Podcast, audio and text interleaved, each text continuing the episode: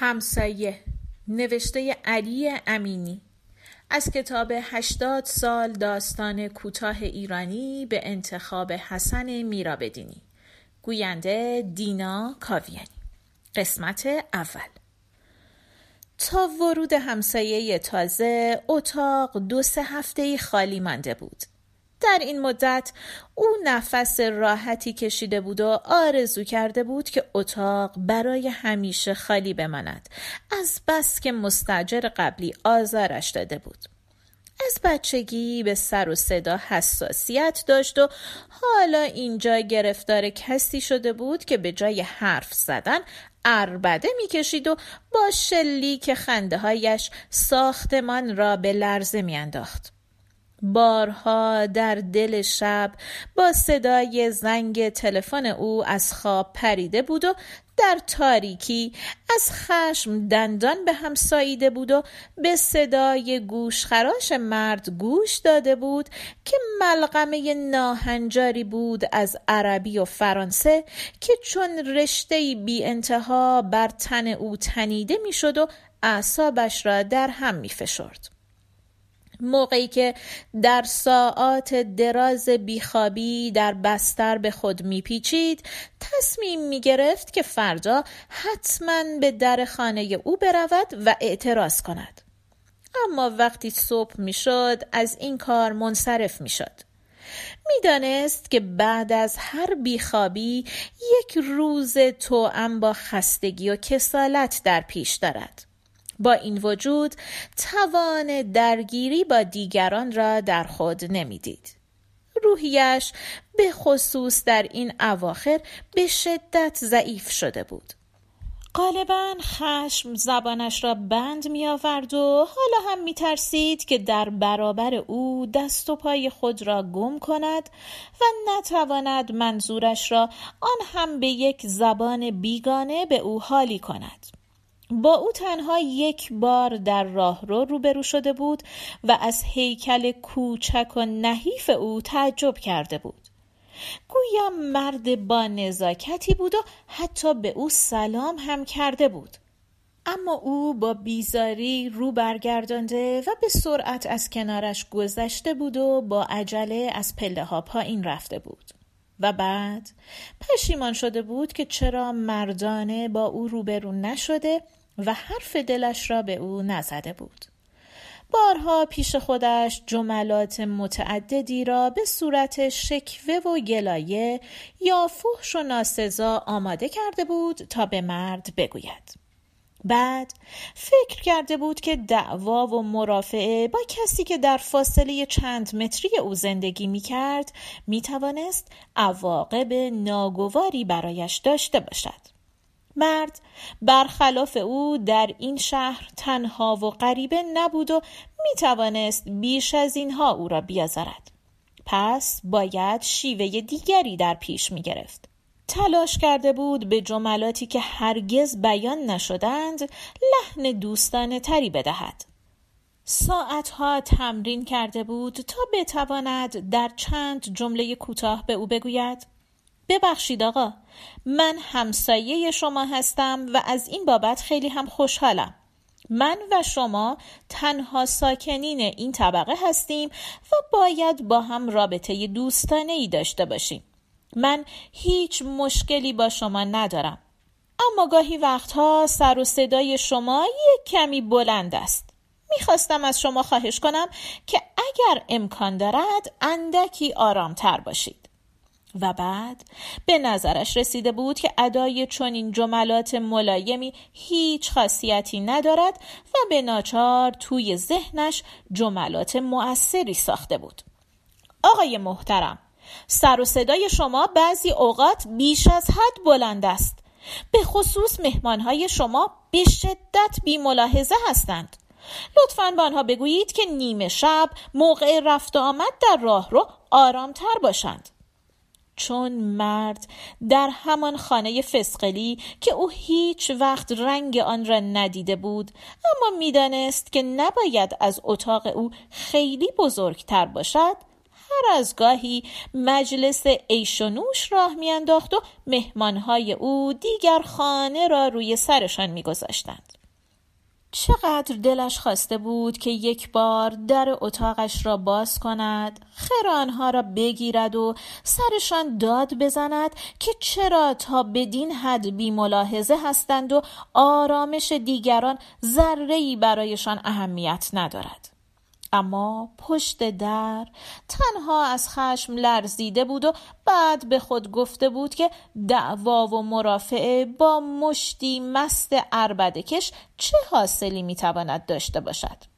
پس خاموش مانده بود یا حد اکثر؟ وقتی که دیگر کارد به استخوانش رسیده بود از خانه بیرون زده بود و ساعتها در خیابانهای سرد و خلوت شهری که کعبه آمال جهانیان بود اما به او ذره آرامش نمی‌داد پرسه زده بود. می‌دانست که در وضعیت ناپایدار و بیثباتی که او داشت پیدا کردن یک خانه تازه از محالات بود. ناچار بود با همین زجر و بدبختی بسازد و آنقدر دندان بر جگر گذاشته بود تا سرانجام بخت به رویش لبخند زده بود و همسایه از آنجا رفته بود یا بیرونش انداخته بودند. او درست متوجه قضیه نشده بود. فقط یک بار چند روز بعد از آنکه مرد قیبش زده بود خانم سرپرست خانه کنسیقش را دیده بود که با صورت برافروخته از اتاق همسایه بیرون آمده در را کلید کرده دستهای خاکالودش را به هم مالیده و به سرعت از پله ها سرازیر شده بود.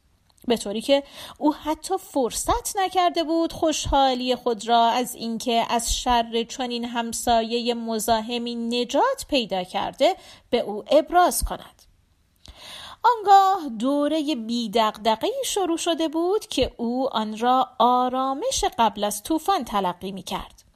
دیگر خود را در اوج سعادت می دید. اما هر بار که از راهروی خلوت و خاموش میگذشت با وحشت به آن در بسته نگاه می‌کرد که هر آن می‌توانست با آمدن مستجری تازه آسایش او را در هم بریزد. باز به خود گفته بود که باید از همین فرصت کوتاه حد اکثر استفاده را بکند. حالا که در آخرین طبقه امارت تنها شده بود خود را تنها مالک آن برج سر به فلک کشیده تصور می کرد. هر وقت که دلش می‌خواست آزادانه از اتاقش بیرون می آمد چراغ کمسوی راه رو را روشن می کرد و با فراغ خاطر در راه روی کثیفی که همیشه به فرار از آن گذشته بود قدم می‌زد. حالا می توانست همه زوایای راه رو با تمام سوسکا و تارنکبوت ها با آشغالها و تحصیگارهای پراکنده بر زمین و اخلاط خشکیده بر دیوارهایش را با خیال راحت تماشا کند. به طرف در اتاق همسایه می‌رفت و به آن لگد می‌زد. صدای ضربه پا در راه روی خلوت و خالی تنین میانداخت و به او غرور و آرامش میبخشید. حسی کم دوام که به سرعت جای خود را به استراب می‌داد چرا که می‌دانست این آرامش دیر یا زود با آمدن مستجری تازه در هم خواهد ریخت به طرف پنجره می آمد. پنجره که دو لطه داشت و به حیات خلوت ساختمان باز می‌شد تنها پنجره راهرو بود که می توانست به آن راهروی دنگال و متروک نور و هوای تازه بدمد. اما حالا زیر قشر قطوری از خاک و کسافت پنهان مانده بود. در روزهایی که در راهرو تنها بود چند بار به نزدیک پنجره آمده و خواسته بود آن را باز کند. اما هر بار با دیدن آن همه چرک و کسافت با چهره درهم کشیده از پنجره دور شده بود. چرا باید این مشقت را بر خود هموار می کرد وقتی همه چیز می توانست با آمدن یک همسایه شلوغ و انضباط در هم بریزد. به طرف دستشویی انتهای راه رو می‌رفت و در چوبی پوسیده آن را با نوک پا باز می کرد. با هر ضربه ای ورقه های چرک مرده رنگ از در جدا می شد و به زمین می ریخت. صورتش از بوی تعفن در هم می رفت. در اتاقهای زیر شیروانی تنها یک شیر آب سرد وجود داشت و ساکنین این طبقه قاعدتا باید از این آبریزگاه مشترک استفاده می کردند. اما او از قدم گذاشتن به این گندخانه نفرت داشت و آن را دربست به همسایه بدرفتارش واگذار کرده بود. لگن توالت و دستشویی زیر قشری از چرک و لجن سالیان فرو رفته بود و همه جا لکه های آور چرک و پلیدی. چنان تعفنی بود که او حتی رقبت نمی کرد پیشابش را در آن خالی کند. بارها پیش آمده بود که فشار ادرار را تحمل کرده بود. صبح کله سحر از خانه بیرون آمده و سر راه کلاس زبان خود را به اولین کافه رسانده و در توالت عمومی خود را خلاص کرده بود. حالا هم که تنها شده بود و تمام راه رو عملا به او تعلق داشت باز جرأت نکرده بود در این وضع تغییر بدهد. تمیز کردن اتاقک دستشویی کار پرزحمتی بود که هیچ معلوم نبود با آمدن یک مستجر تازه به چه روزی میافتد. به وقت حاجت کنار توالت می ایستاد تا آنجا که می توانست از آن لگن پلید دور می شد و ادرارش را با دقت و مهارت به طرف سوراخ آن هدف می گرفت. با بیزاری به تک کاغذها و نوارهای رنگین آلودهی که در گوشه و کنار ریخته بود نگاه می کرد. با نوک انگشت سیفون را فشار می‌داد و با سری گیج از بوی تعفن بیرون می‌زد. همسایه رفته بود اما بیخوابی همچنان با او بود. شبها بعد از دو سه ساعت خواب کوتاه و سبک بیدار می‌شد. چشمانش را بر هم می فشرد و خود را به دست رویای ناتمام ماندش می سپرد تا شاید الهه خواب را که بازی گوشانه از او رمیده بود بازگرداند. ساعتی بعد ناامید از بازگشت خواب دیدگان را می گشود و به تاریکی خیره می شد. در بستر می نشست. چراغ مطالعه بالای سرش را روشن می کرد. تلاش می کرد به سرریز بی امان و آشفته افکار و خاطراتش که خواب را از او رمانده بودند نظمی بدهد. بعد اگر می توانست اگر سردرد و خستگی امان می‌داد کتابی به دست می گرفت چند سطری یادداشت می کرد یا نامه ای می نوشت. در اتاقش فقط پنجره کوچک بود که به طور مایل روی دیوار شیبدار ایستاده بود و آسمان را مستقیما در دیدرس او قرار می‌داد. هرچند که تشخیص رنگ و حالت آن برایش آسان نبود. به یاد می آورد که در شهر خودش حس سریح و روشنی از هوا وجود داشت.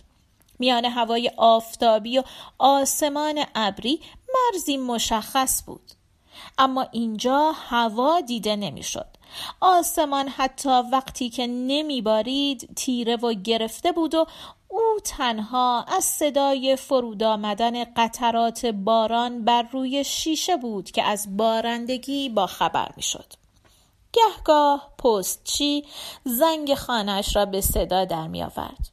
اما بیشتر وقتها این توضیح کنندگان اوراق تبلیغاتی بودند که زنگ او را می‌زدند و او را هشت طبقه پایین میکشیدند تا صندوق نامه هایش را باز کند و به جای نامه با انبوه آگهی های رنگین روبرو شود. کسانی که می‌خواستند به او لباسشویی، سونای برقی یا اتومبیل های آخرین سیستم بفروشند. یا بنگاه های قرعه کشی که با مهر و بزرگواری از او دعوت می کردند که با خرید سهام و اوراق لاتاری یک شبه میلیونر بشود.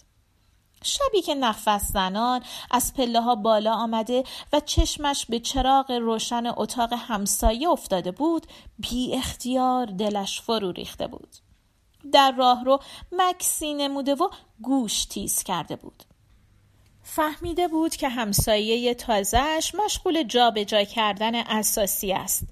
مطمئن شده بود که مصیبت فرا رسیده است. اما بلافاصله به یاد آورده بود که نباید به خاطر این قضیه به اعصاب خود فشار بیاورد. فعلا کارهای مهمتری در پیش داشت و فکر کردن به این موضوع می توانست ذهنش را به هم بریزد. فردا موعد مراجعه به اداره اقامت اتباع بیگانه بود و نباید اجازه می‌داد که یک رویداد ناگوار وضع او را خراب کند. باید خود را از هر نظر آماده می کرد تا مبادا اشکالی در کارش پیش بیاید و مأمورین بهانه جو را سر قوز بیاندازد. تا حالا چندین بار رسیدگی به تقاضای اقامتش را با بهانه های احمقانه به عقب انداخته بودند. ابتدا اسناد و مدارکش را باز کرده و آنها را مرتب کرده بود. بعد تقاضانامش را یک بار دیگر به کمک فرهنگ لغت به دقت مرور کرده بود و نکات مهم آن را به خاطر سپرده بود. دست آخر جملات مورد نیاز احتمالی را روی برگه یادداشت کرده و آنها را به فرانسوی برگردانده و همه را از بر کرده بود. آخر شب یک قرص آرام بخش خورده و به بستر رفته بود و سعی کرده بود افکار مزاحم را از ذهن خود دور کند. می‌دانست که حالا بیش از هر چیز به خواب و آرامش نیاز دارد و با این وجود گوش به زنگ مانده بود. در سکوت به نفسهای خود نظم داده بود و این بار در انتظار سر و صدایی که بلند نشده بود بیخوابی به سرش زده بود پایان قسمت اول